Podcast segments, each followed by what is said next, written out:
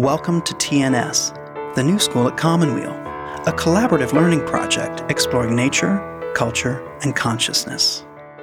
Join us now for a conversation with Hammer Simwinga, founder and executive chairman of the Foundation for Wildlife and Habitat Conservation, hosted by Michael Lerner. Hammer Simwinga, welcome to the new school at Commonweal. Oh, thank you for welcoming me, and it's really yeah. my pleasure to be yeah. here.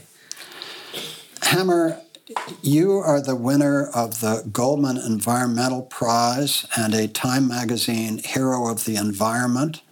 Um, you uh, were named uh, by uh, uh Governor Jerry Brown as one of 22 climate trailblazers and have been here for the 2018 Global Climate Action Summit in San Francisco.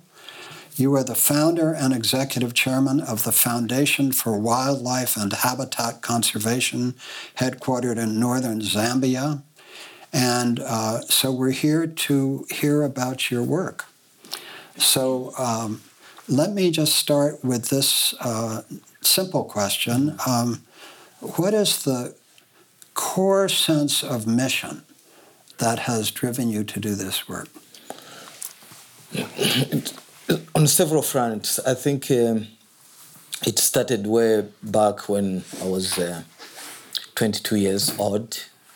I just uh, joined the government as an agriculture extension officer. But uh, I didn't find it interesting because every time I had to wait for instructions. Whenever I wanted to do something, a big boss somewhere would tell me to hold on. So I had to kind of uh, ran away from that job. The government didn't know where I'd gone. So I moved from the southern part of the country far north and uh, found an institution. This was a, a Catholic mission and uh, asked for some work. They said they could not give me any work, but I said I would volunteer. They said, well, if it's volunteering, then we'd take you on. I said, just give me food and accommodation, then I'll stay. But I never told them that I was running away from uh, uh, this uh, uh, employment, which was on contract for two years. I'd just done one year in government. I was supposed to do two years. Then they would have left me to decide. But then I'd remained with one year. So if they had caught me, then they would have pushed me into jail for not having um, uh, completed the, the contract. So I think I stayed with the, the Mission Center trying to help them develop uh, uh, a community program uh, within the, the, area. And um, that gave me satisfaction because I was able to do what I loved most. Um, two years later, I had uh, an opportunity um, again to be invited to another wonderful project, which was um, working in the North Luangwa National Park. These were two uh, wildlife biologists, Mark and Delia Owen, who also by that time they were f- trying to see how best they could do restore this national park, which was highly ravaged by uh, commercial uh, ivory poachers. This was an international cartel because by that time, by 1986, this national park, which had a population of uh, over 100,000 uh, elephant, had only less than 300 documented live elephants. Mm. So, which meant that uh, it was on the verge of being uh, wiped out completely. So, with that information, it uh, got into my heart, and I thought it was really necessary for me to go and do something and help the team. So I joined these two wildlife biologists. My assignment was to help the community surrounding this national park with alternative livelihood. So I was involved in developing uh, a community uh, program to help them improve their uh, uh, food security incomes and also to just make them understand that the park belonged to them. It was not for some external person or a white man or someone coming from elsewhere to come and help protect this resource. However, I knew that uh, once we protected our national park, then uh, the connectivity, our cultural heritage would be restored and enhanced. And I think um, even uh, things which we had lost over time, because uh, to give you a bit of a background, the current national park, the North Luangwa, that was our home. That's where we stayed before the British came in and pushed pushed us out of the area so that they would leave the animals alone. But they never realized that uh, in time of memorial, we used to live with animals together. And now, because of that, I think it brought in a lot of injustices among and and uh, people were discouraged, and they started thinking that wildlife was now a government property. So, because of that, it moved me and uh, it encouraged me to to work with these two wildlife biologists to develop a community development program. And uh, over the years, I think uh, uh I'm now uh, close to 50, 52 years old. So I've spent almost all my life in this part of the region, which is Zambia. Yeah. So, um,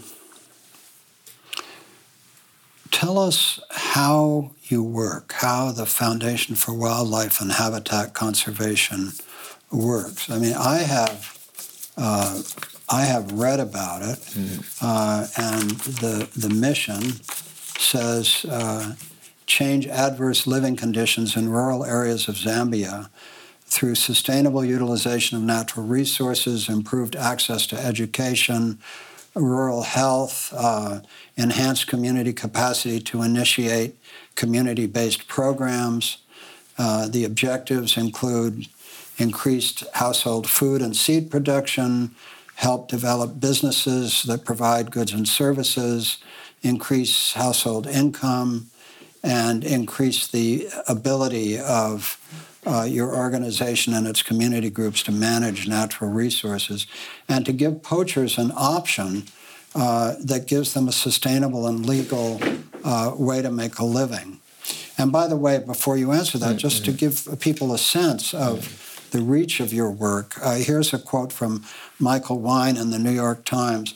13 years of work by Mr. Simwinga have turned around the lives of 2,000 families, touched perhaps 35,000 people. He has helped hold poaching in North Luangwa Park once rampant to a near standstill. Mm. Uh, and uh, Mark Owen says, in short, Hammer Simwinga is a modern day hero, not only to us, but also to his own people and he deserves all the support um, we can generate. Um, and um, as I mentioned, you you won the 2007 uh, Goldman Environmental Prize, which, as I mentioned, is um, really one of the highest awards in the field for your work. So you you truly are um, one of these human beings who chose to make a difference. Well, I think it's like I've been overpraised by by people who write so well. But uh, I think I take it all to to the people, my people who have been quite supportive. I think uh, even all these awards, I think to me, I pay back to, to the community and just thank uh, the people who've been so willing to to understand and also follow.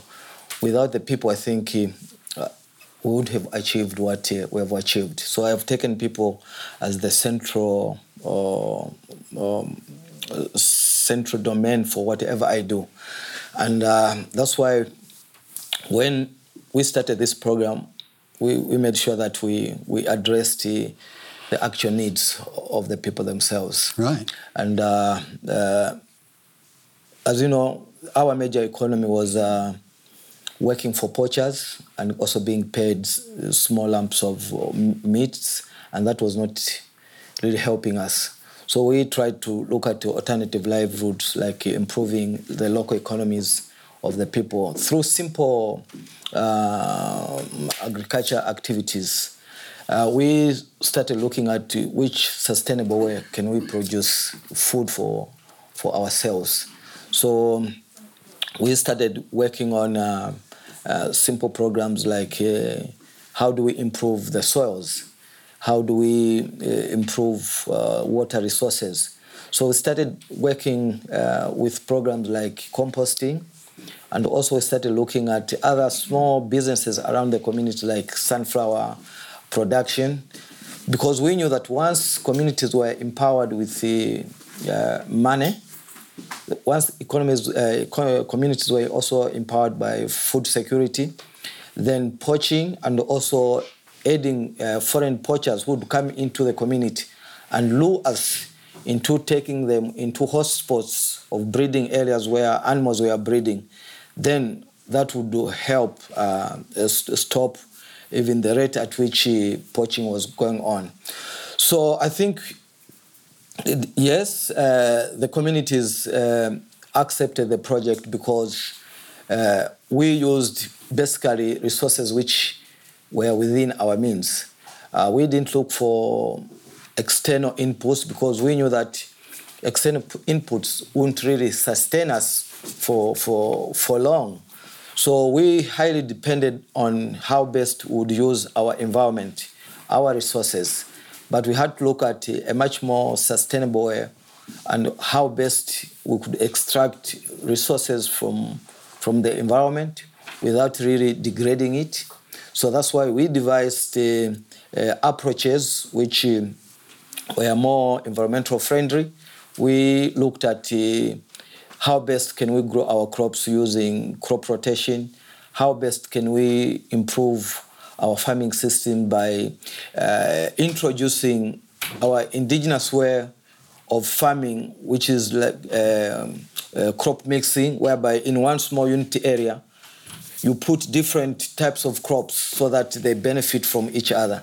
And from these simple techniques, we saw uh, an increase in crop yields. We also started seeing the local economy improving, and um, it became more and more attractive for a lot of households, uh, starting now uh, looking at poaching as one, a very dangerous uh, way of uh, sustaining their homes because it was also quite dangerous to go into the park because of law enforcement and also because of it was also seemingly very dangerous to go into the terrain.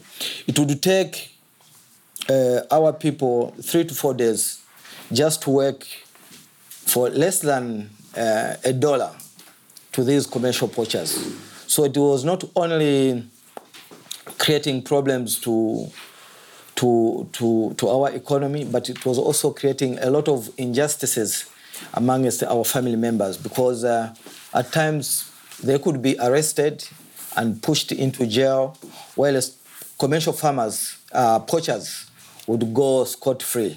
So they used different methods to, to enslave us into doing something which was not really paying off. So with this project, we started empowering ourselves, and slowly we, our economies started improving. Then, apart from that, we also devised uh, uh, a program on how best we could take care of our lives because in that area we never had any health center or facility.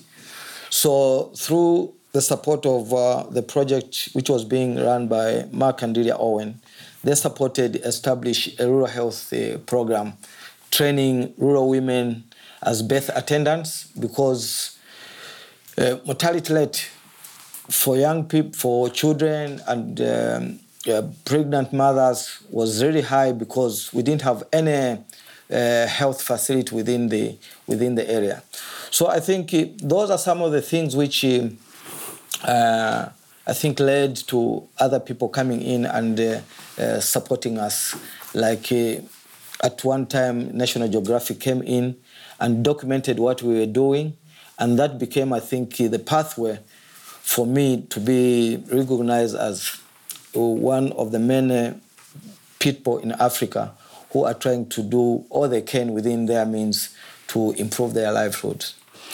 So, in addition to sustainable agriculture, in addition to sustainable healthcare, in addition to small businesses that you've mentioned, you've also started schools, right? Yes, in fact, um, part of my prize money was to pay back to the community. Yeah. Uh, I identified the places which had never seen a school Yeah. So I put up uh, a school in one community so that children, those who who were literally staying at home without entering into a classroom could have an opportunity. So with the prize money, I managed to put up two two schools, and now these schools have been taken up by the government because they've seen that uh, uh, it is great and they've been motivated, and this has also opened up. Uh, more, more opportunities for the community because now some of the children who, who went in these schools have gone up into their learning and uh, have even gone to other places. And this has kind of started opening up the community. So these schools, to, to me, have really added value to, to my community. Yeah. So, first of all, the work is extraordinary, Yeah. and um, and uh, I'm so grateful to know about it, and it is so hopeful. Um, let's just start with what's happening with climate. Uh, what is happening to climate in northern Zambia, and is that having any effect both on livelihoods and on elephants and wildlife? Uh, climate change and climate um, related uh, issues, I think they are quite significant in our in our community. I think of late, though we are not able to to describe or define climate the way it was being defined in, uh, in the climate summit in, in California, where they were putting a lot of figures and uh, a lot of diagrams, which is great. But I think uh, to us, the way we've been looking at it, it's the impact on our, on our on our lives, and also I think it has also taken a toll on our uh, political political realm. Um, first of all, we've started uh, seeing um, our food security being threatened because most of the seed types which have been introduced in our community are not really uh, giving us the results which uh, can assure us of uh, sustainability. For example, we've had a lot of uh, inflow and the overflow of uh, uh, hybrid seeds, which um, are developed in line with the number of rain days. So we have several varieties. Some take need longer uh, rainfall days or more rainfall days, others shorter rainfall days. All these are, are varieties which are in the communities. But now, because of climate change, it is becoming extremely difficult uh, for us to really plan which seed to plant. At times, you would take a variety which uh, requires more rain days, but when you plant that seed, instead of it receiving the number of days it requires to mature, you find that because of variation in weather, you receive less rains. So there's loss of seed, and also crops are not giving us the yields which we anticipate in a, a unit area. So those are some of the things which have brought climate change a reality to us because the the food quantities which we used to have are no longer there. We also have started uh, noticing strange pests and crop diseases which uh, we never experienced in our communities. And now this has had uh, also a big impact and effect on uh, our, our, our research uh, teams who are finding it very difficult to come up with the, uh, an emergence or a rapid solution to, to that. So it's like uh, climate change is always um, ahead of, of us, and we are kind of trailing behind. And that has put us uh, in quite a vulnerable uh, uh, uh, situation. And then, in terms of wildlife, it has also affected the rangeland. Most of the water ponds, which were dotted within the forest rangeland are becoming more and more scarce Yeah. and almost uh, now are moving further away following one major river, which is the North Luangwa uh, River.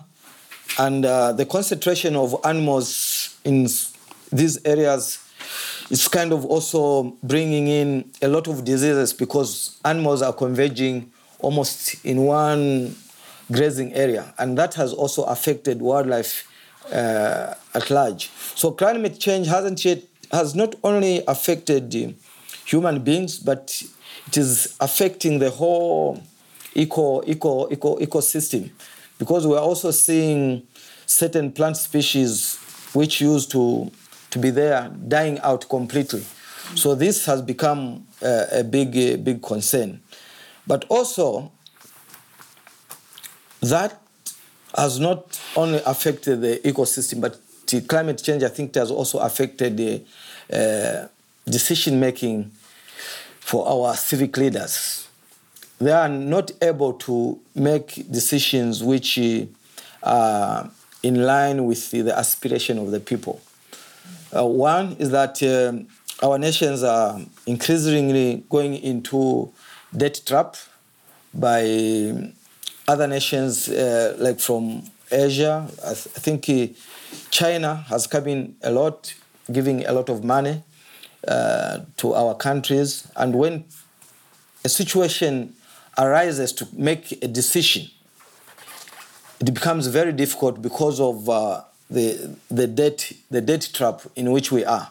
So at times it becomes very difficult for our leaders to make a, a decision which would really benefit everyone because of when they look behind their back, they, they see this debt trap which is on, uh, on our side. So climate change, I think, it has to be tackled on all. It is about, uh, you know, it's a, a multi. Uh, I don't know how to describe it, but it has to be approached in all angles, both on political level, uh, civic level, and also on uh, traditional level, even on an individual level. That's why us as indigenous people, we have taken climate change as a, a very, very serious issue because it has a, a direct impact on our livelihoods.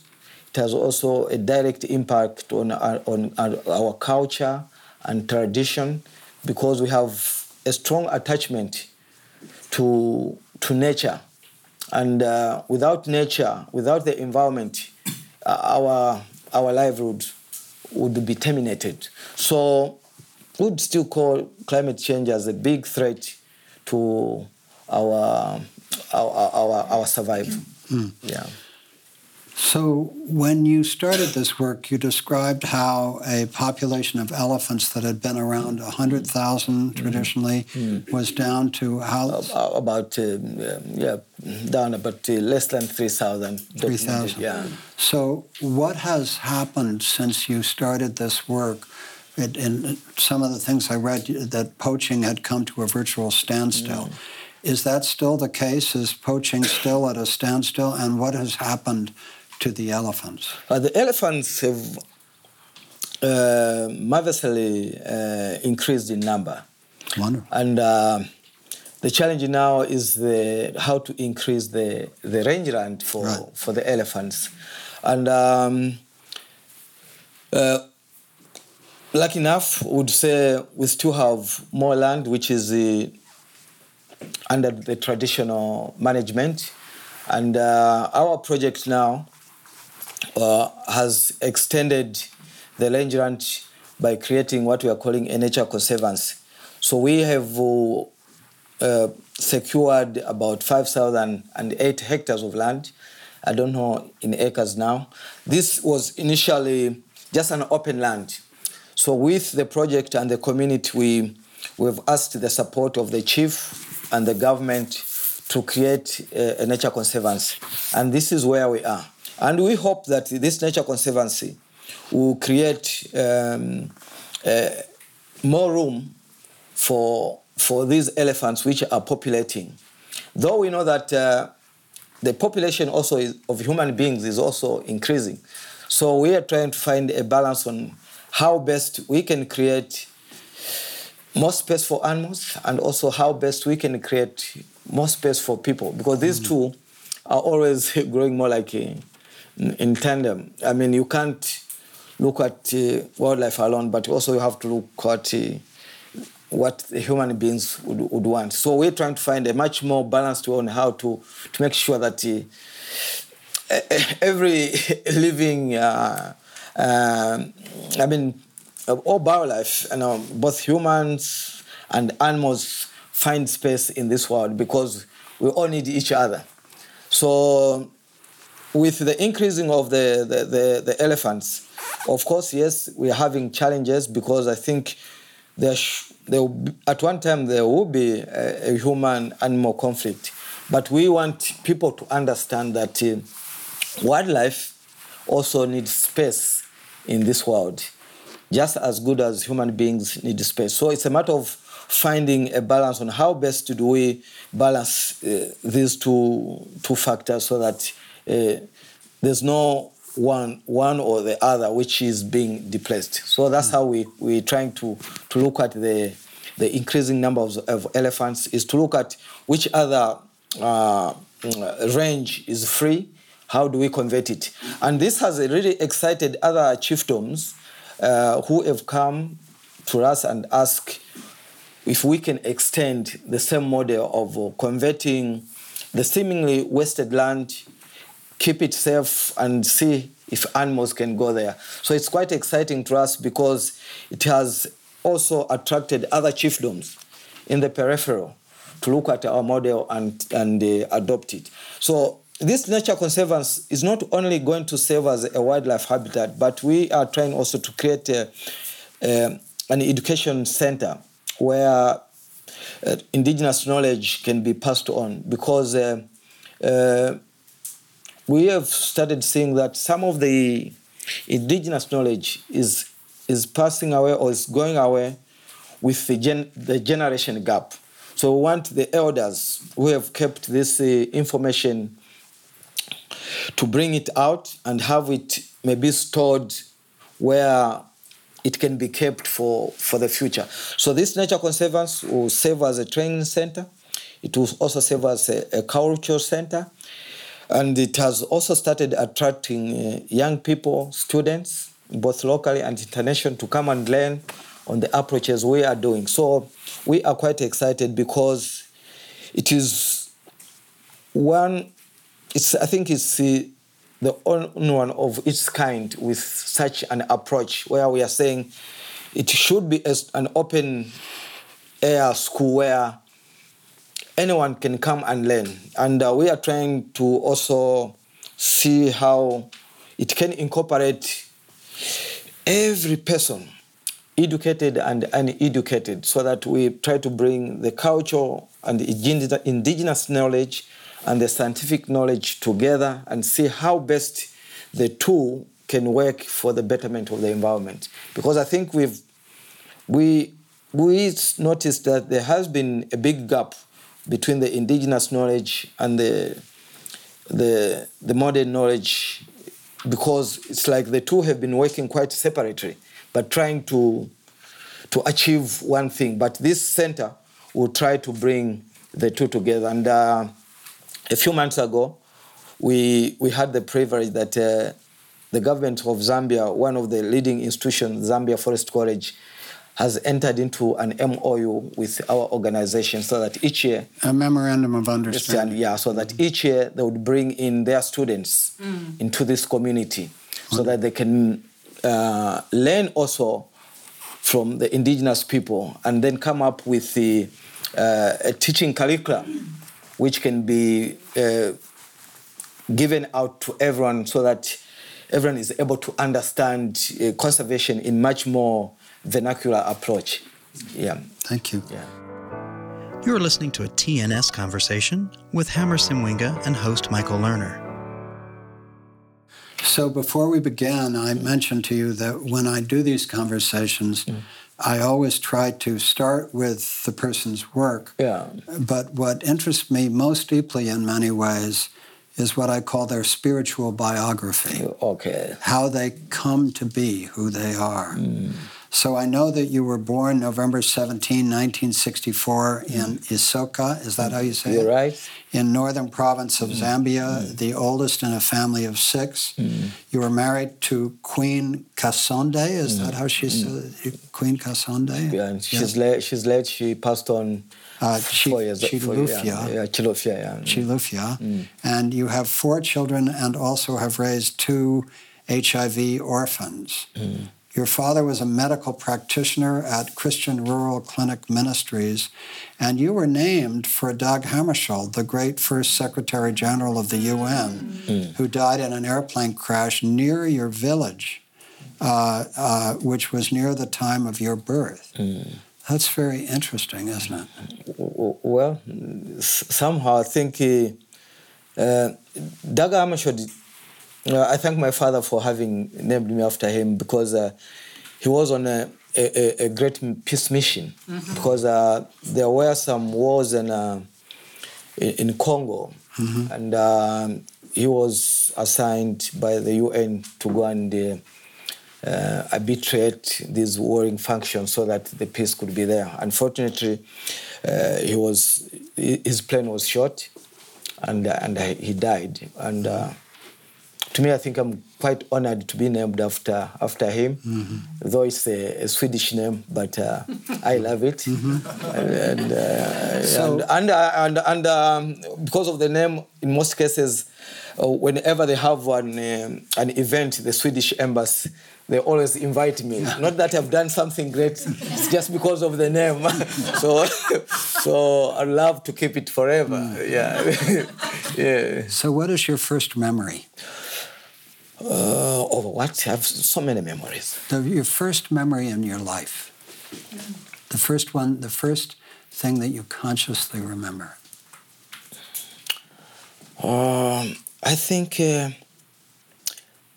the first memory is when uh,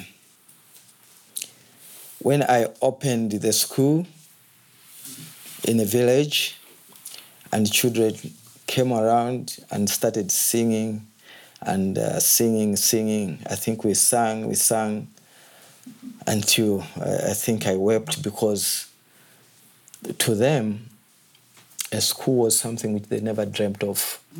And uh, up to today, uh, when I go into that village, uh, uh, it's like uh, it's. Uh, I can't just imagine the the, the respect, the love, uh, how the elders at times, um, which is uh, not African, but they knew before me, but uh, I'll just uh, just cry because. Uh, yeah, So that's a beautiful answer, and I, I love that. I didn't make myself clear enough. What I was asking you was when you were a very little child, yeah. uh, what is the first memory in your life? So, for example, for me, Yeah. uh, I think my earliest memory uh, might be um, of was not absolutely the first, but one of my early memories is I must have been about six, and I was asking my mother whether Santa Claus existed or not. And she was holding me. I was sitting in her lap in my father's study, and she's ever so gently explained to me that Santa Claus wasn't real. And so that's one of my earliest memories. So the question I was Oh, asking you, yeah. the, actually, I'm glad the way, the way you understood it Yeah, because you yeah, told yeah, us yeah, this yeah. beautiful Yeah, thing. yeah. But can what are some of the earliest memories you have in your childhood? Yeah, the earliest memories my child was, uh, I think we were seated in um an open kitchen. You know, in Africa, you all sit outside, and uh, as the sun goes down, the moon comes out. I think my grandmother was there, and then uh, I think he was telling us about one story how a naughty boy turned into uh, a wildebeest, and uh, because uh, that naughty boy could not uh, um, go to, to the river and, and fetch water. So when this boy was forced to go to, to fetch water, he went the other way. He didn't go to fetch water. Mm-hmm. And there in the forest, he met uh, uh, someone, and this same person gave him some food, and he ate that food, and that's how he, di- he disappeared from the, the community. So that's the story which he always made me shiver and also get get afraid of. No, to, to, always pay attention to what the elders are saying. Or else you turn into something something else. That's the thing which has always been uh, in me. And i've told this story to my children so that they also have to, to know that whatever an elder tells you you have to obey and follow it because those are your, your teachers. Oh, they, know, they, they, they, they would really shape your life Mm-hmm. Yeah, so it's very important to listen to the elders because they've lived before you, they've the experience, they know, and they, uh, I mean, and uh, the, the biggest, uh, the the the, uh, the biggest, uh, the the, say, the one of the most important African is saying that it says, I'll say it in my language, umweo wawa mkutwi. Who can guess that? It says, life is in your ears. Yeah. Yeah. Mm-hmm. What enters in you is what makes you a person. What you hear. So if you don't pay attention, then you're bound to lose your way or you're bound to die. So that has been my guiding, guiding uh, principle. Listen, listen, listen.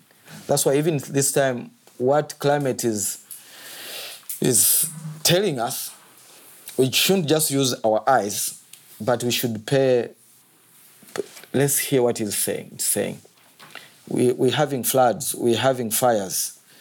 But if we concentrate too much on just seeing, we may miss the, the point. Let's listen because climate is talking, but we are doing more of seeing, but not doing more of hearing.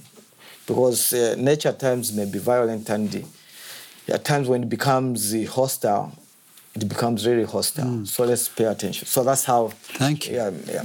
Who, who was the greatest inspiration for you in your childhood? What person?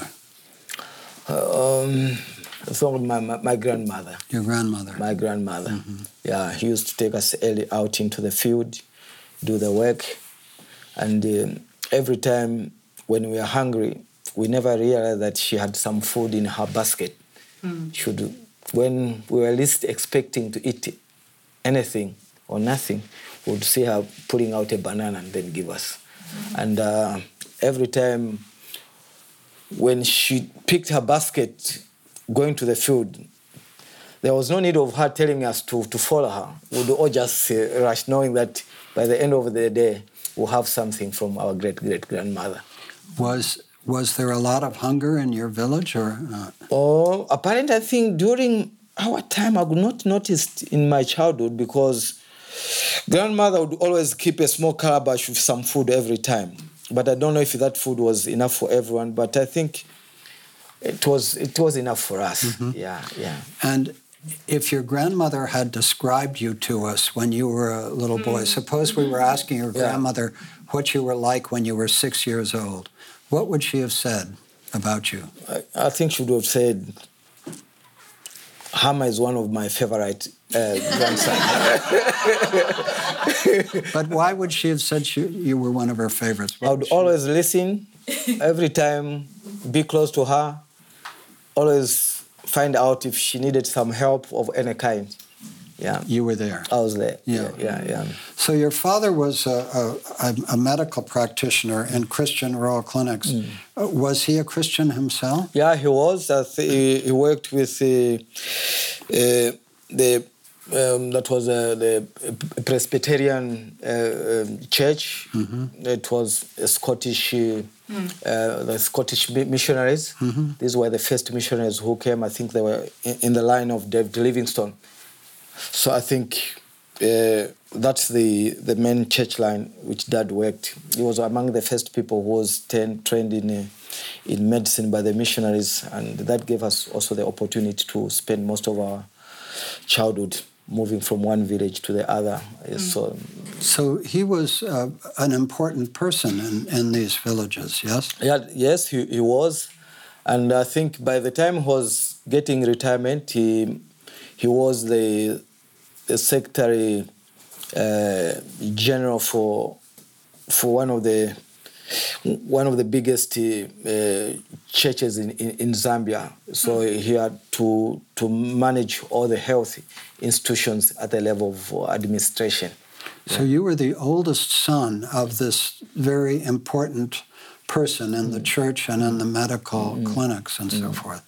So when you were um, uh, when you were an adolescent, uh, mm. um, you know, when you were a young man beginning mm. to come into yeah. uh, manhood, mm.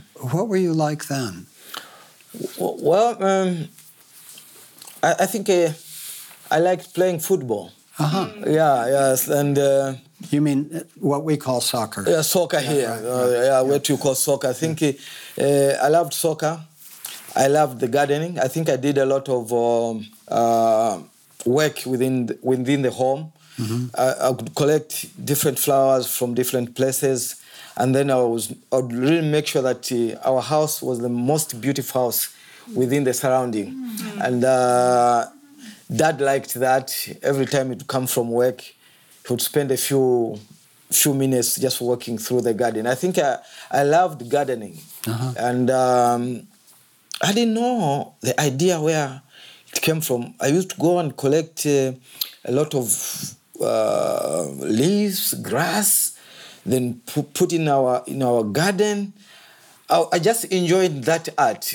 I didn't know that maybe in future that would also be part of my yes. line of career. Yes. So I loved the flowers. I liked working in the garden, and um, you love a, a, a, little bit of going into into the wilderness. I would take my young sister uh, we were fortunate by that time. I think we had a small shotgun, so I would, we'd go do a bit of hunting. Though I never killed any, any animal. Yeah. What would you hunt? Uh, we were looking for small rabbits with my sister and some. How would you how how would you kill or capture the rabbit? No, no, no. I never killed one. Unfortunately, mm. it's like uh, the uh, I was bad at aiming. So, so, so my sister was always laughing at me that you uh-huh. never kill anything. Let's just get back. So that's how we spend most of our, mm-hmm. our childhood. Yeah, yeah, So was your father? I mean, I know he was yeah. in the church. Yeah. But was he personally a religious man? Yeah, he, he, he was. Okay. He, he was. And what about your mother? What was she like? Uh, my mother was very tough. Uh, Very tough. I, I, I think I, I won't love to mention how we nicknamed her. Uh, it might offend a few people here. I don't know. No, no, but no. She, you have to uh, uh, sure. Yeah. Uh, mother was um, was a tough woman, mm-hmm. and dad was always afraid of him. and uh, apparently, she comes from a, a, a clan the, the, the, the, because in Africa we are classified according to clans. Me, I think I come from uh, uh, which clan is that? I forgot it. But my mom comes from the, the, Lion clan, mm-hmm. which means tough people. Yeah. You don't mess around with with the yeah yeah you don't mess with the lions. So um, she was so tough, so much that we could uh, when she's away we could just be ready to receive and make sure that everything was done well in the home. Your your father actually was afraid of your mother. Oh yeah, yeah. In most cases. so here he was, this big figure in the church. He was this medical yeah, practitioner, yeah, yeah. but your mother was a force. well, and, and, and, times uh, uh, dad would uh, come to us to to to get support if something went wrong. So dad would come to us, me and my other young brother, and say, "Can we combine forces here?" So that's eh, eh, eh, yeah. And then mom will say, "Okay, I've seen that it's like now an army is being built against me." then that way, that's how we would manage to to to to defeat mom in most occasions is to to team up and uh, get things done on our favor. Yeah. Still, she could remain tough. Yeah, yeah, yeah. yeah. Mm. So, um, so as you came into your own as a young man, Yeah.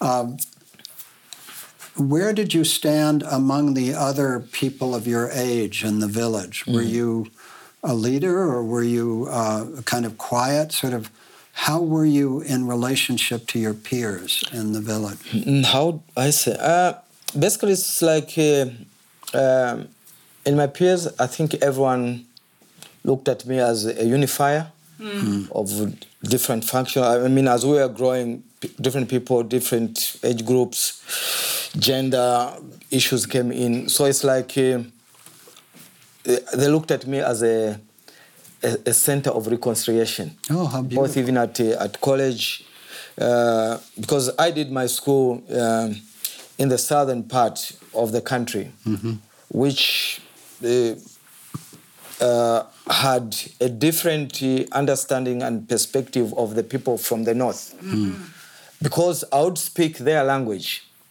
uh, in the south. So whenever we had uh, more like a south-north uh, conflict, and because I was playing soccer, and uh, all the two sides considered me as a, a great soccer player, and they didn't want to kind of uh, uh, make me sad or side one one group.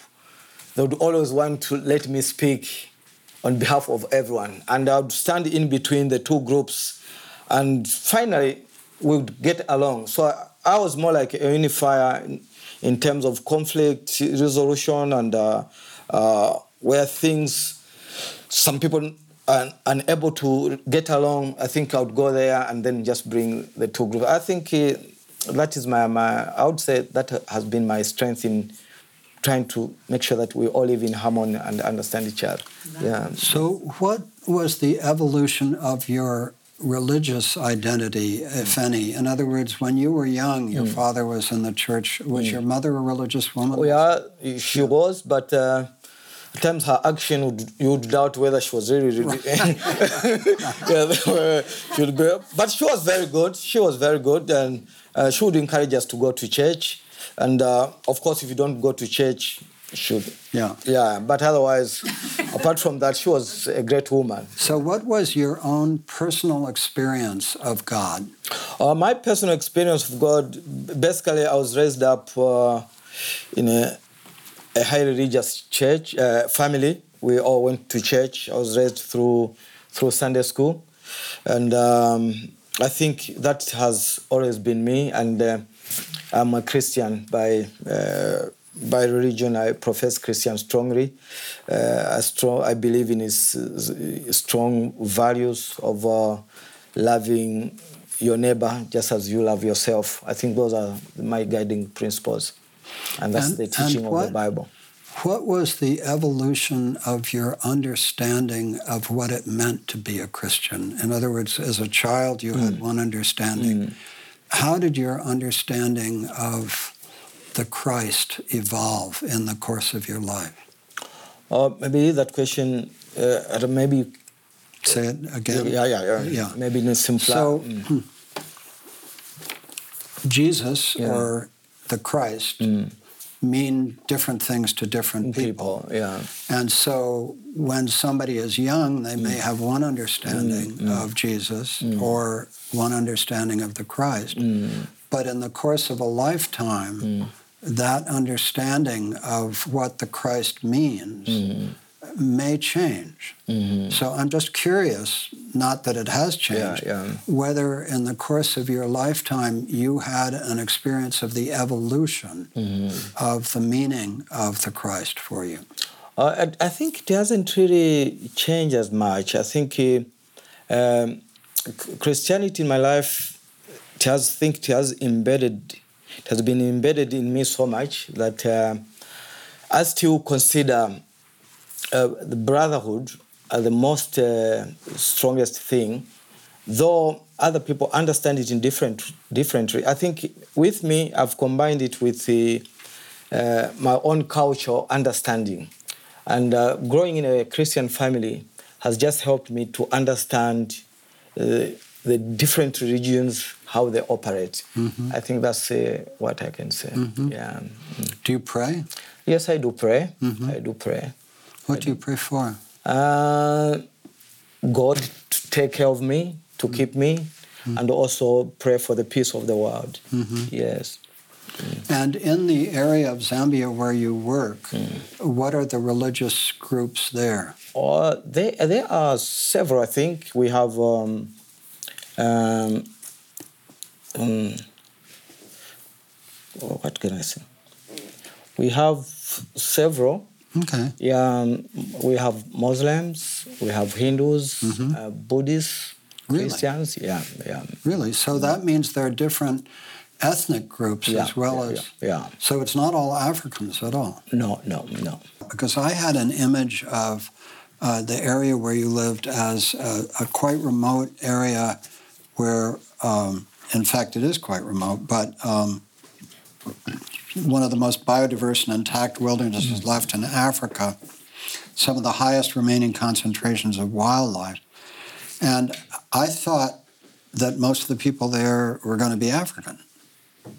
But you're saying to me that there are Hindus, there are uh, Muslims. Uh, so I'm just trying to get a picture of what the cultural mix is in the villages where you work. Oh yeah, maybe I didn't get. I was thinking maybe we're talking on the the whole country. Oh, okay. Oh yeah, but we, um, that is the picture of the whole country. The I whole think country, uh, um, it's an open society. All regions are uh, are free to to practice, Mhm. and um, there's a freedom of worship. Whether um, you you want to worship your ancestors is fine, but in our particular area, I think there there are two. May I think the major major one is one. Others um, don't believe in anything.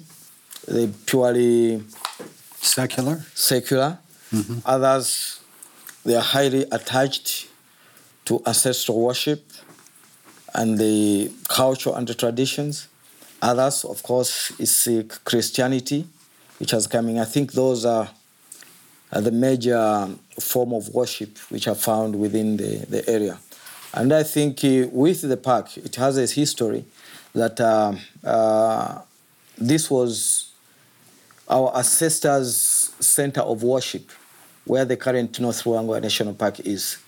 And currently, um, the government gives us, um, our leaders and our elders, a passage into this park to go and perform the, the cultural, cultural ceremonies. I see. So, so this is the kind of uh, uh, arrangement which is now uh, uh, taking place in the in the in the in the area. Yeah. So, in the area where your work is being done, is that population largely African? It's, oh, it's all African. It's all African. All African. Okay. Though we have, um, I think, about two white Zambians who are um, not not really working uh, within the same, but uh, they are more like tour operators. They use this national park for to take in tourists. I see. So, um, but they've been there for many many years. They become almost Zambian. Are whi- white African Zambian. Mm-hmm. Yeah. And tell us a little bit about what the um, what is the cultural history of Zambia uh, in terms of um, uh, just how how much political discord there's been, how much harmony. In other words, different parts of Africa are very different. So, um, is uh, tell us a little bit about the the political and cultural history of Zambia. Uh, we are quite fortunate. I think uh, Zambia as a country has about um, 73 languages. And uh, it's one of the, think, uh, we- it's one of the countries with diverse languages. Most diverse. Yeah, most diverse. But um, we are fortunate that uh, it is also one of the quietest and peaceful uh, country in the region, despite all these diverse languages, compared to other countries with two languages but they fight and continue. And the, the whole thing, I think it started with the wisdom of our first great leaders, political leaders who, who fought uh, for independence from the British. This was our first president, Dr. Kenneth Kaunda, who is, I think, 90, and something years, is a great statesman who managed to bring all the 73 languages together. And he used a simple way of doing it. I told you that I did my school in the southern part, though I'm from the northern.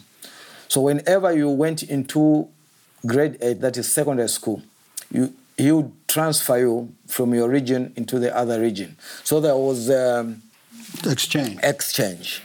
And uh, that's how we started learning each other's uh, cultures and traditions. And that also gave me an opportunity also to learn their language. That's why even today, because of that, it has promoted a lot of intermarriages, so in tribal intermarriages, and it becomes so difficult for each one tribe to claim supremacy because of the intermarriage. And that kept us, it has kept us united as, as one people. Then also, there was um, uh, a philosophy which was highly publicized and preached in all schools, in all homes, which was saying one Zambia, one nation. All the 23 tribes should create one, one nation. And that was the song. You enter grade one, you have to learn that one Zambia, one nation. And you know, by that time, I think we were still under so- socialist Marxist rule in that period. I think what the government says, you have to follow. And then um, that helped us unite. And uh, then I think later on, we went into it was more like a, one party state. It was also, it meant unifying factor because there was one voice speaking, bringing all the 73 tribes. Then later on, I think uh, in 1973, a multi party uh, uh, wind emerged, but it was uh, crushed until in 1991 when we had now uh, true multi-party democracy sweeping throughout the country, and this is when we saw uh, in our country, and that has brought in uh, uh, freedom of speech, freedom of movement, and people are able to to to say whatever.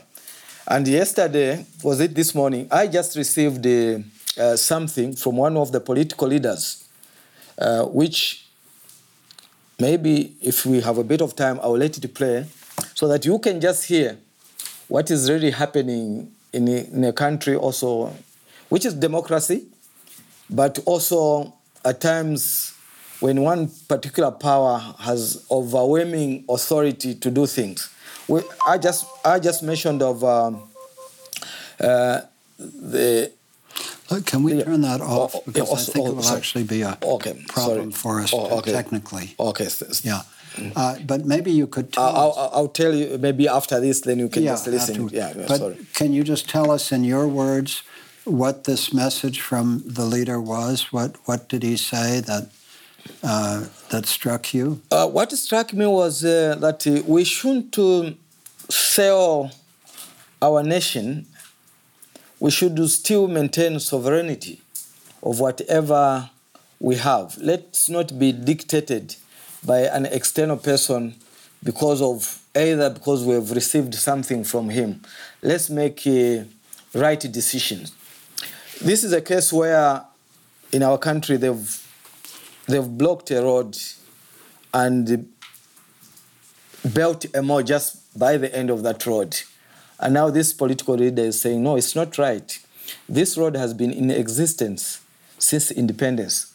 Why should we block it and inconvenience a lot of people just because of one investor has come in and wants to put a mall, and then you just put it right up on, on the road, which has been on the map from the time we got independence. Why this time? so What's was up? it a Chinese sponsored? Yeah, it is a, a Chinese mall, Yeah. And it was. That's how the situation is. So those are some of the things we are saying. At times when you you get in a, a debt trap, you may not have the power and the will to make a right decision when you are supposed to make a Yeah. decision. Yeah. You're listening to a TNS conversation with Hama Simwinga and host Michael Lerner. And of course, the debt trap has been something that the United States used with a lot of countries um, before, and now China's using it. So these, it's a, it's an old neo-imperialist uh, Yeah, trick, yeah. really, Yeah. uh, that the United States uh, used it. Um, What's that book? Somebody else may know the uh, Confessions of a Oh, an economic hitman. yeah. The con- do you know this book? It's a book called The Confessions of an Economic Hitman. No, no, no. It'd be It's, it's a book you would enjoy. Yeah. It's about by an American who was paid by the government to go into countries around the world and promise them big dams and infrastructure Oh. and say it would pay for itself. But the real purpose was to indebt these countries so that the United States and the corporations involved with it would be able to get people to do whatever they wanted to do. And so that that's actually Yeah. I mean some people question the absolute veracity Yeah. but I have talked to people in development work Hmm. who say whether or not that's precisely the case in that book that the story was basically true. And so now it's in the newspapers Yeah, yeah. that the Chinese are doing this all over their, you know, the Pacific and Africa, and and getting countries into the debt trap, which you referenced. Yeah. So, so, but So- why should it happen now? When, Is what? Why is it happening now? Because It's happening now because Yeah. the United States has has pulled back a lot, and Mm. China is looking for uh, resources, yeah. and with these huge financial Yeah. surpluses, they need to invest the money somewhere. They're not going to keep investing it in U.S. bonds, Okay. and so they're just buying up large swaths of resources in Latin America and Africa and uh, Asia, wherever they can buy them. Yeah. so that's what's happening. Yes. Just on our political level. Apart from that, I think uh, the political situation is, is, is okay. I think we, we're practicing our, our, our democracy. And uh, each year, uh, ever after five years, there is um, a general election where everyone is free to, to aspire whatever position one would want to. Yeah. I saw a beautiful photograph of you and your wife, Queen, and um, with your uh, four children and two um, adopted children. How old are your children now? Uh, the, the oldest now is 21. Yeah, he's uh, in the university uh, studying environmental science.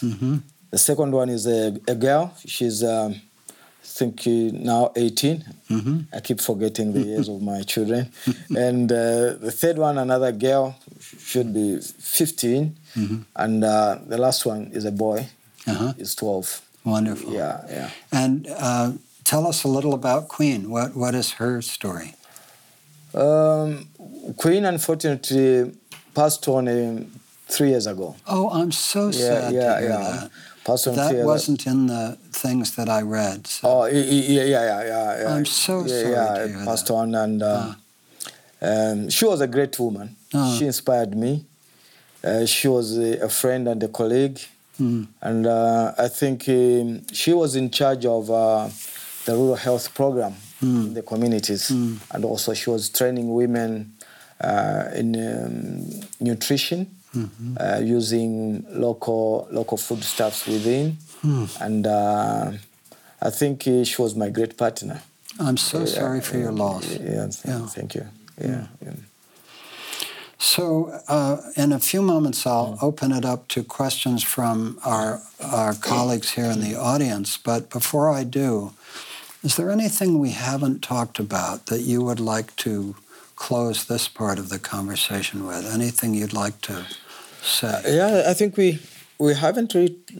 I, I mean, a few days ago, I think California was overwhelmed with a lot of visitors coming from different nations, looking at climate change. Yes, what is major climate yeah, change yeah, yeah, meeting. Yeah, yeah, and. Uh, maybe on that one, Yeah. what, what is our stand? What is our role as Yeah. individuals? Because that was more like a, a big conference. Yeah. And uh, I don't know within the amongst us who who had an opportunity to attend that one, if one has something which uh, we can say this is a, a, a take back home from this big conference, what is the what is the biggest thing which we can say, okay, Hama, from this conference, you take this back home and let people go and say this is what we we resolved. I think this is one of the biggest questions because I think we've had the, the Paris the Paris Agreement, which was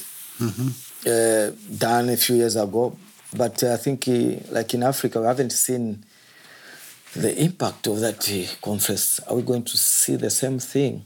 So maybe that's one thing Okay. we would have discussed And bit, what, but what, what do you think that, what, what are you taking home? Oh, uh, basically, it's very basic, not much. I, I think what I'll go and uh, what I'll take back home is that um, there is a kind of uh, um, support from all sectors. I think uh, to me, I saw an opportunity for the indigenous people having being recognized and being given a window on which to to participate and be part of it and be given an ear by the corporate world and also by I think the the political decision makers, policy makers.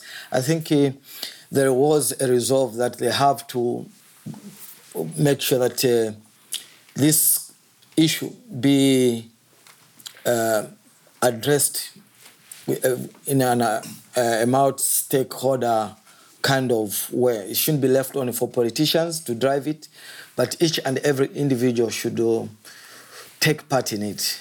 I think that's really what, to me, came out very strongly. Yeah. I'm glad that is the message that you heard, and I hope it is a way that more real resources can flow into your work and into countries and places like yours around the world. I mentioned to you um, what preoccupies me right now, Yeah, yeah, which is, um, and I, I say this. Um, against the background of the mm. fact that mm. for 43 years I've been working at Commonweal and mm. we, as you know, work in health, education, environment, and justice. And uh, so we keep working on all the things we can work on just the way you do. But I- have a concern that if we frame what's happening to the world just in terms of climate and poverty, which are the two Yeah, yeah, principal yeah, yeah. things, and that's a good framing. But what I think we're missing Yeah.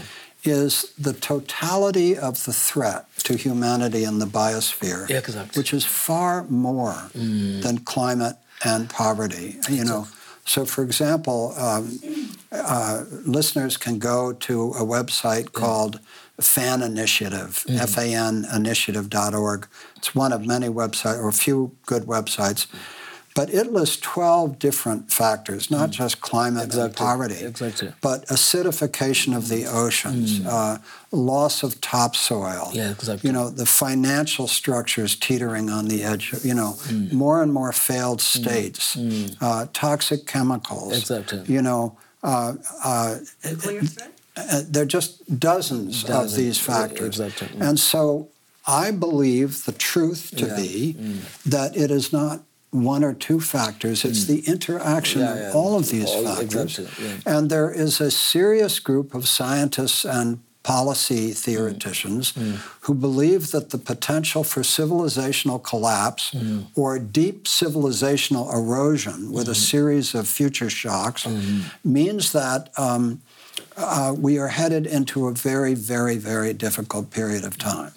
Uh, for me, the political situation in the United States and elsewhere, where you have, you know, uh, leaders who are not paying attention to the environment or to justice or anything else, Yeah. these are simply symptoms. Exactly. Uh, they're just symptoms Exactly. of an emo- enormously, and so I love the fact that the climate conference both recognizes Mm. the importance of indigenous peoples and talks about, About at least getting resources Yeah. into these places Mm. and giving people a voice.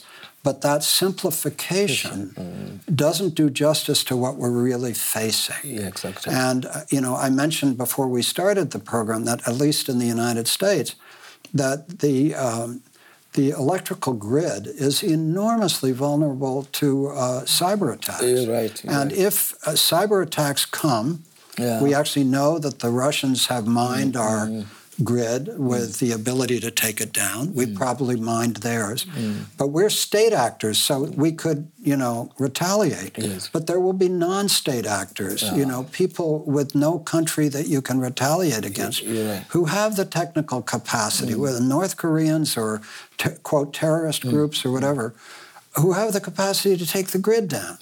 Well, if the grid goes down in the United States, this whole computerized infrastructure Whoa, goes down yeah. with it. The financial system, mm. the social mm. security, the medical, everything, Everything, goes down. yeah. Right. So what is it going to look like day one after, you know, the grid goes down, you know? And yet we we go on as if that's not going to mm-hmm. happen. But there are actually dozens of things that mm. could happen. It doesn't have to be the grid going down. It can be anything else. is Exactly. So what I said to you, because I've invited you to be a thought partner in this area, Yeah. the first question was do you share the analysis that, that all these interactive factors are important? And secondly as you reflect on it from where you live mm. in africa mm. how do you hold that possibility? Do you think about it? How do you hold that mm. as the future that we're walking into Exactly. As you can see, my, the, the way the uh, project has been designed, I think it has all been designed on the same principles you are telling me. And uh, to me, it falls exactly in the, in the common, common way of thoughts and mission because it's basically on how each and every factor is, is related to one another. We cannot single out one one item as the major cause of anything. Or so to me, it's uh, approaching an issue in a much more holistic way, so that it is faced with equal attention. The way you do face one one angle, that's the attention you should also the attention should give it to the so it should be a balanced approach, a much more holistic approach to whatever issue we are trying to deal with. It has to incorporate environmental justice, health, culture, no, science. Everything should work towards uh, uh, uh, no maximizing uh, what is really. I don't know, but it should be more of a holistic approach in, in simplicity. Yeah, we don't have to look it at one, one side. So to, to me, I think I completely uh, share the ideals and also the aspiration of this institution, what they're trying to do and what they're trying to achieve, and would be very happy to be to be part of it and contribute in our own small way. Even as far as we are, I think, to me, I feel my spirit we are on the same line. No, I'm deeply honored Yeah. by that, Hama. And what I want to add is mm. that paradoxically, mm. if one of the things that happens mm. is that the grid goes down or that there's a breakdown, what some people call civilizational collapse, hmm. then you ask, what are the groups who will have a com- potential to survive? Hmm. And there are scenarios in which indigenous communities hmm. that have been less linked in Yeah, yeah. to these things may actually be in some ways at an advantage that Yeah. people who have learned how to feed themselves Uh-huh. and so forth that in a, a very difficult period of time there may be ways in which um, that's a benefit um, you know Yeah. and i know there are a lot of young people in this country Yeah. uh, who are very actively involved in learning how to grow food how to uh, you know recover old crafts Yeah, yeah. and just you know learning how to live on much less because they don't expect to get as much money as their Yeah, parents mm, did so there's a kind of a vision of some young people which i deeply embrace yeah, that um, we may need some of these ancient skills that Yeah, you are, yeah. you know, Yeah. you are working on. I completely agree with you. Uh, uh, I think it, two, two months ago, I had an opportunity uh, where young people, young people, university people invited me to what they were calling a conservation fair, where we were trying to motivate, encouraging young people to be on the front line. So I'm also seeing a great hope if we can also re- invest in, in the young people who share the same vision so that we, we raise a, a, a cadre of uh, young people who can push this with the energy it requires at the moment. I think all what we need now is uh, the young ones to push it forward, to Absolutely. move forward, to move forward, encourage them so that they also increase in the numbers, so that they also become uh, in position of influence. I think the other thing that uh, we need to support them also on how best they can move on, on the ladder in position of influence because also if they they don't have that opportunity other people continue deciding for for, For their, them. for them Yeah, yeah yeah. yeah. I'd like to open it up to some questions. Um, yes, in the back here, please. Hi, my name is Chibi Sok. Um, I wanted to just ask you to maybe talk um, a little bit about the communities uh, that are engaged in the Conservancy, the indigenous uh, communities, the local communities, the women, the elders, the youth. Um, what role do they play uh, in the development of this Conservancy and anything else that you can share? Well, the, the, the Conservancy has become um, a unifying factor for the communities around the area. This same Conservancy has seen the birth of uh, incredible initiatives which apparently were hidden inside individuals. So, like the Nature Conservancy has come up with the groups which are highly interested in things like beekeeping, a thing which we never realized that uh, skill was within the communities. But when this Nature Conservancy came up, when during our meetings we could see young men, young women say, "Wow, I know beekeeping. I think I would start keeping bees in this nature conservancy." Then later on, we saw another group coming up. Say, "Oh, we know herbal medicine." Then a group came up.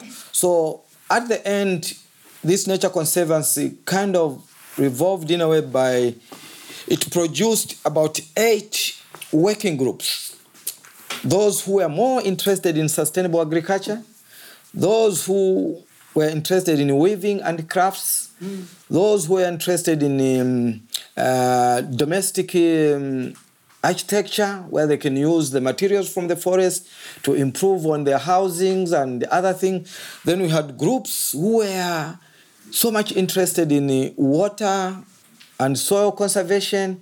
So these are self-managing groups who have found the will and the zeal to start working without being pushed by anyone.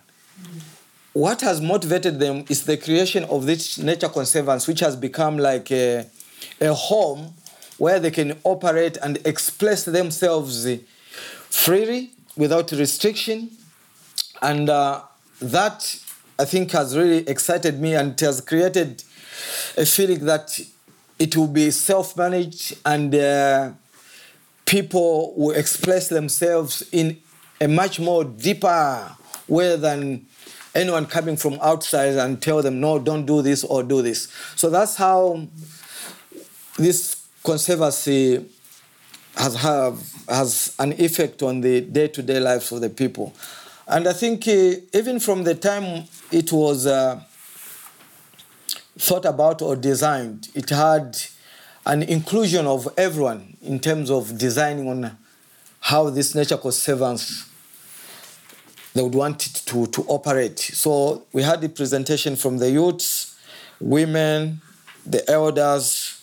We also included um, uh, other external stakeholders like the government workers and also individuals from the civil society so that we could design a model which was uh, all inclusive.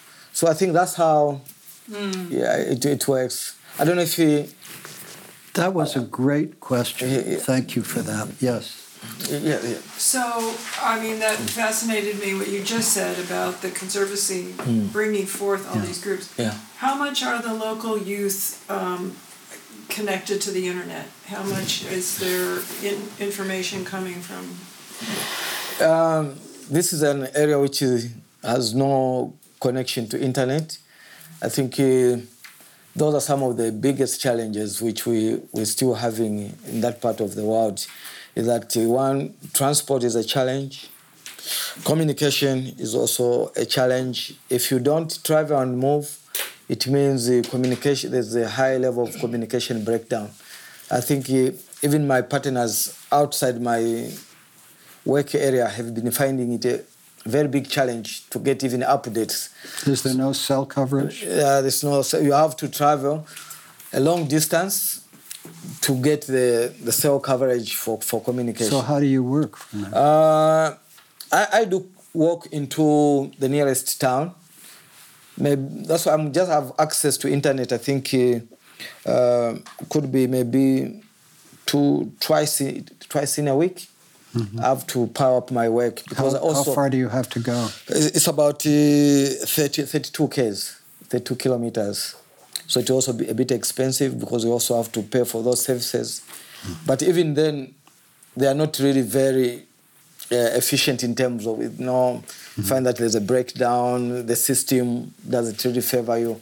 So you may end up even spending extra few days just to make sure that you communicate with friends. Yeah.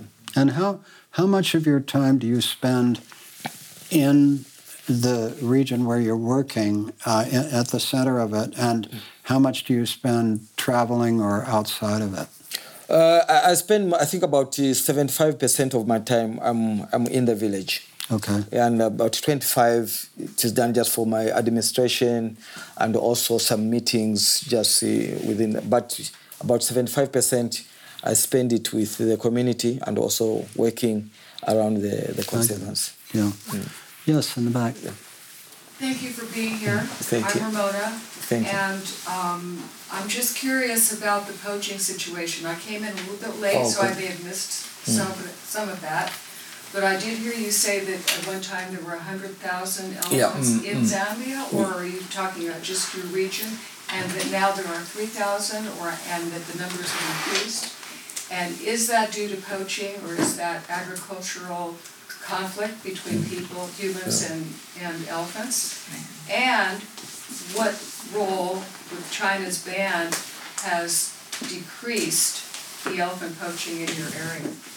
Yeah, yeah. Just to, to mention, North Luangwa was one of the previously was one of the highly densely populated uh, national park in the entire region, and uh, it had over hundred thousand elephants before 1986. But after 1986, that's when commercial poaching came into, and that's when we started seeing those killings through commercial poaching because these were highly commercialized poaching. International poachers would come in and hire the villagers and help kill these uh, these the animals. However, at the moment, at, as per now, poaching has decreased. Though it hasn't decreased completely, we can still have pockets here and there. But uh, in terms of statistics, I think uh, it has uh, significantly increased because we've started seeing elephants uh, uh, populations or signs of elephants movements in places where they never used to to go because these are very sensitive animals uh, where there's high poaching they also tend to hide. But when you start seeing elephants coming into villages then you know that they've started feeling a little bit safer. And also we started seeing that uh, the numbers have increased because now they are extending their their feeding feeding range. So uh, to answer that question in short, I think the, the, the poaching has has decreased significantly because the communities have taken up the role of uh, protecting and also the government is through the Department of Wildlife services it has also increased the, the, the monitoring of these of these areas. Yes. Yeah. Michael mentioned Mark Dowie coming at the end of October. And I'm not familiar with Haida Gwaii yet, but his a previous book was Conservation Refugees, where he reminded us all that hmm. these wonderful, beautiful national parks that we love in the United States hmm. had people who were living there hmm. before. And he said, This is our chance to do it differently as South America and Africa start making their own national parks. And I'm understanding that this conservancy area is around the national park you were talking about. And I'd like to hear more about um, that, how Yeah. the, the connection between them because Yeah. he, he really showed us how this is important, how Yeah. the people who were living there need to stay a part of, not be thrown out Thrown of out, a yeah. new national Yeah, yeah. park. Yeah, yeah, exactly. I think uh, the most interesting part of the whole work we are doing that um, we have a national park here Yeah. where we were driven out into this upland here.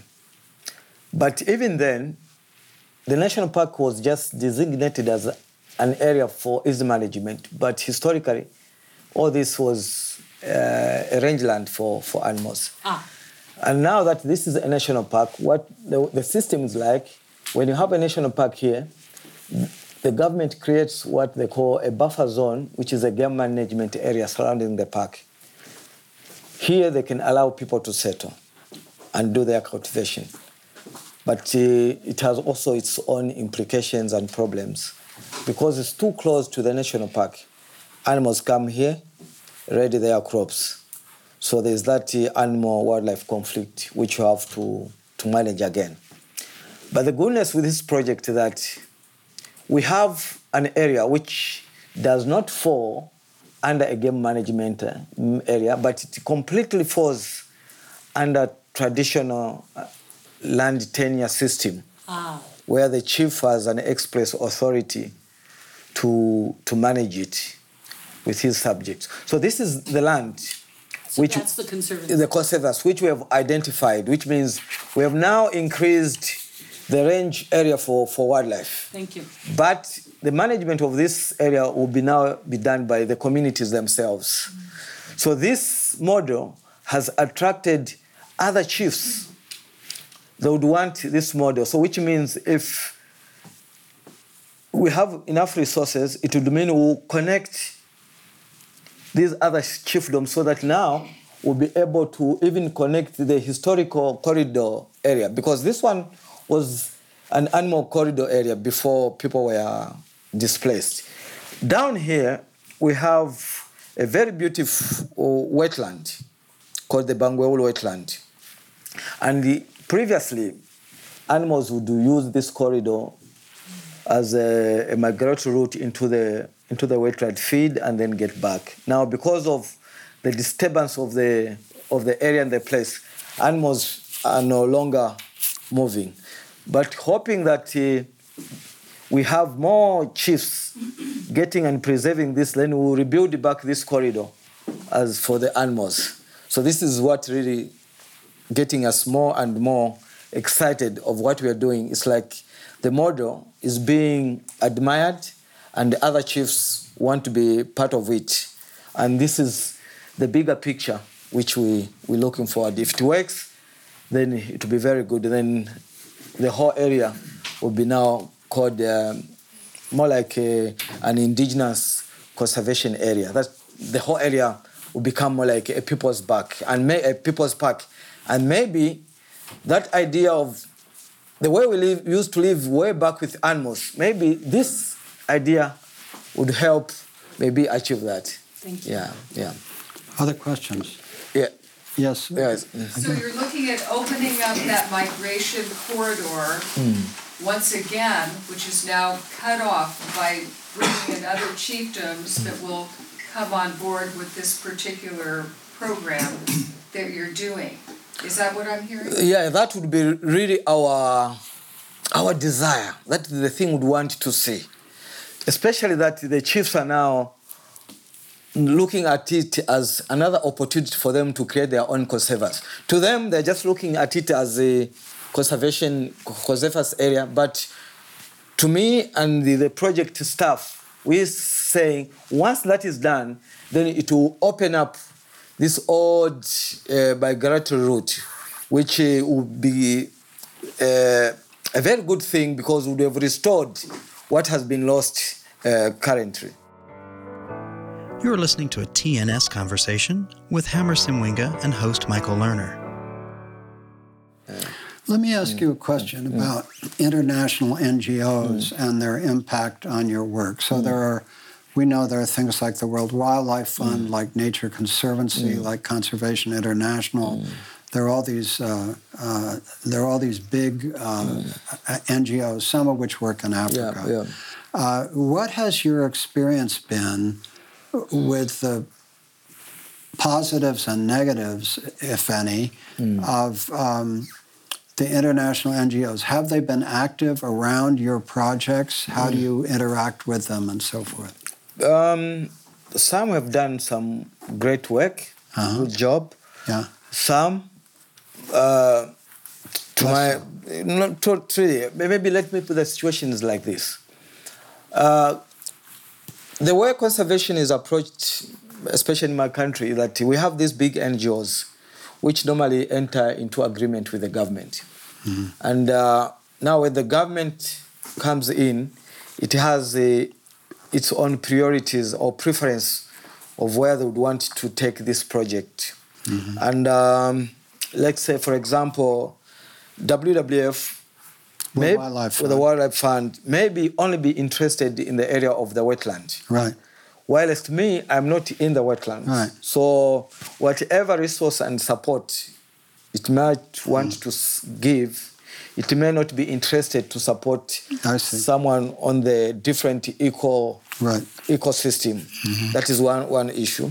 Then the other thing that um, these big NGOs they normally enter into government to government agreements, whereby it becomes extremely difficult for an NGO like me to access some of their resources and expertise because it's really high up over there. Right. So that has been the, the, the biggest uh, challenge.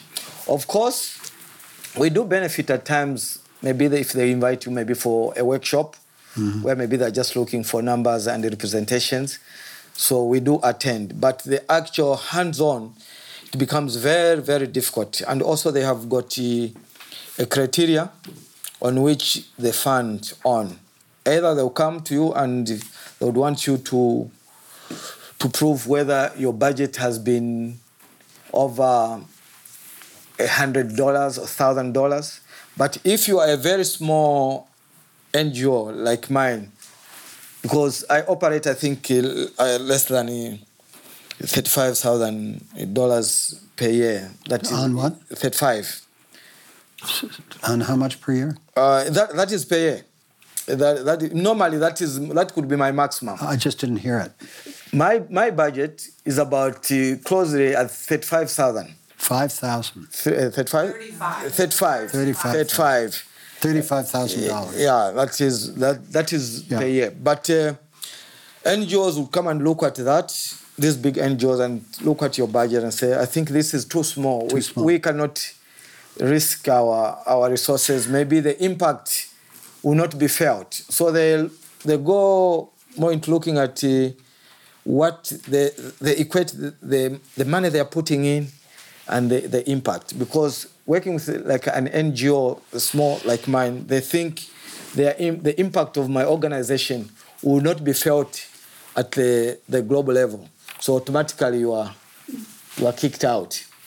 So that's how that's how it works. Well, again, we find ourselves in deep resonance because the NGOs that we work with uh, are typically uh, grassroots NGOs that um, often have difficulties with the big big ones. Sometimes they do good work. Sometimes, sometimes actually they're very destructive. Yeah, mm. There have been cases in which. Um, I know one case well in which one of the very large uh, NGOs went into Latin America and absolutely destroyed a whole network of local NGOs who've been working on the issues for years. It was, you know, so there are many cases where their negative impact can actually greatly outweigh their positive impact. Yeah. So the idea Yeah. of putting resources into the hands of local NGOs, Mm. and uh, you know, when I'm sure there were many others in the audience that heard. With a budget of thirty-five thousand dollars, you're accomplishing all of this. Mm. And goodness gracious, that's extraordinarily effective. And I, I think, um, you know, you may well discover that in your travels here, that there are others who um, share your goals and intentions. Yeah. No, no, But just a specific question on that: this new conservancy that you're Yeah. trying to create, what level of resources do you need to make that happen? Uh, on this one, I think uh, we need a little bit more. Uh, at times I'm, I get a bit scared to, to mention. At times it may appear a little bit a bit ambitious, but I think uh, basically just- just be ambitious. Yeah, yeah, but basically we need uh, resources to do a lot of uh, community mobilization. I think our strength is in, in human resource. Once we build a strong human resource, then all these overhead costs will be just be taken on. Yeah. And uh, I think uh, that's the most important things to build the capacity of my organization because I I operate with a very lean staff. Yeah, right. And these are purely volunteers, Yeah. students, and um, they come when they are free. But when school opens, Yeah. they leave, which means I do a lot of work as an individual, Hmm. and this becomes really a bit tough. So we would need money, basically to to improve, to work on uh, on the staffing level, so that. Uh, we, we, we get more on the ground so that we have people who can do outreach programs. Then uh, we also need uh, transport because I don't have uh, transport. The last uh, transport, I think, which I was given by um, a, a- good former supporter of mine, the Prince Bernhard of Holland. When I won the prize, he's the one who donated uh, uh, a second-hand vehicle which is which is almost 20 years old now. Uh, I think you, you saw it when you came down to it. So it, it, goes on breaking. So, however, all what we need are, are, resources just to, to put some gear so that we are able to to move and also implement. Because in most cases, when we give our target uh, period, we tend to, to lag behind because we are confronted with a lot of challenges in terms of transport, in terms of also communication. I just mentioned of uh, the, the communication system becomes extremely difficult to update even my partners like uh, uh, uh, uh, um, who, who are my great supporters who, who are here in US. At times it takes months for, for them to hear from me. So those are some of the areas. But basically, if we can operate on a, a close budget of about uh, 200, 250, it will see us accelerate this job uh, quickly and ha- maybe uh, reach within our targeted period. Because things are changing fast and if we delay any longer even the land we are talking about might be taken uh, because we are having a lot of investors coming in. Uh, they want land and uh, we in fact the conservers has a history it was almost taken up by commercial agriculture uh, investment. So we had just to buy it because the government had taken it away from the chief and converted into it to a state land. So which meant people in Lusaka and elsewhere started demarcating the land and getting it as a commercial a commercial farm. So this is our fear. If we delay any longer, even this land which we're talking of uh, being a corridor will be taken and will not have an opportunity of, of preserving this important uh, ecosystem. Yeah. Hama, we're coming to the end of our conversation. I want to uh, uh, ask you again, just as we come to an end, is there anything else you'd like us to know about your work? Anything you want to close with about? I mean, I've been uh, so moved both by who you are and this extraordinary uh, piece of work that you've done through your Foundation for Wildlife and Habitat Conservation and your effort to create the Mukungule Community Nature Conservancy, Zambia's first community initiated and operated nature conservancy. Um, you, as I mentioned, won the Goldman Environment Award for Africa. Mm. Um, you have you are saving um, uh, an extraordinarily important elephant uh, uh population uh, from poaching and completely changing the whole structure of the economy of, of how that part of Zambia works. So we are in your debt for your work and for coming to be with us. I just want to ask if you have any last words you'd like people to remember about what you're doing and uh, how they can be in touch with you, what the website is, and so forth. yeah, th- thank you. Uh, basically, we would want to invite as many people as possible to be friends of uh, North Luangwa and also to be friends of the foundation. I think we have a wonderful partner here in in the US who have really supported us. It's a very small institution, but with their meager resources, they've helped us hold on to what we think is our last hope. So we are appealing to whoever would want to support us to see TIKIVA, I think they are the best communication. They know where to find me. At times, difficult for, if I gave you my email, you'd think I, I don't exist. But I think they've got enough patience to wait for me until when I appear, then they say, oh, here's Hammer. So um, I want just to thank you all for coming and just uh, letting me share what we're doing please, you are most welcome to Africa. Visit us and see what we're doing. It's uh, an open heart uh, safari concept trip, so you are most welcome. Please be be reminded that even as you are seated here, there is a lot which is happening in terms of uh, land grabbing, not by indigenous people, but, but external people who are just interested in the extraction of resources. And um, this is one of the most important ecological zones for the whole area. You might also be interested to know that uh, this project is being implemented along the very important uh, um, uh, ecological zone, which runs from from from Kenya down to the, to the Cape, the Great Escarpment, the, the Great Rift Valley.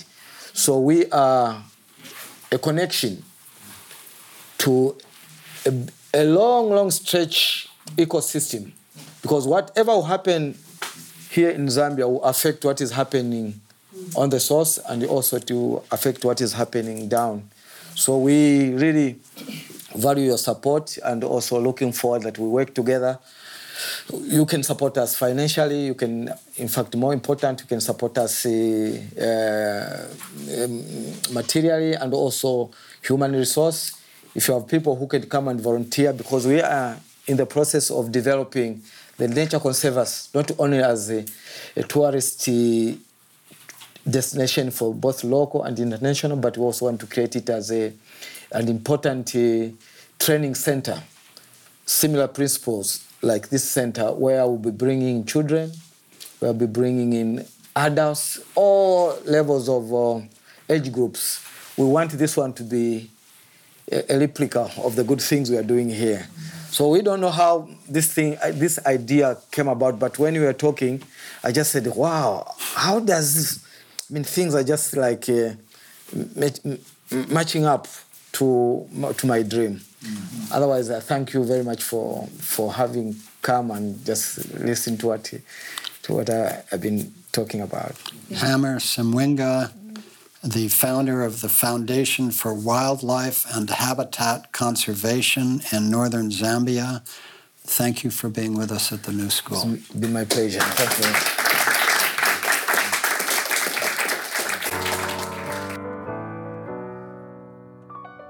You've been listening to a TNS conversation with Hama Simwinga and host Michael Lerner. Thank you for listening to TNS, the new school at Commonweal. The new school at Commonweal is directed by Michael Lerner. Our program coordinator is Kara Epstein. Our audio producer is Ken Adams, and our theme music is by Suzanne Ciani. Visit us online at tns.commonweal.org. That's tns.commonweal.org. Commonweal is spelled C O M M O N W E A L. You can also find us on SoundCloud, iTunes, Facebook, YouTube, and Vimeo. Thanks for listening.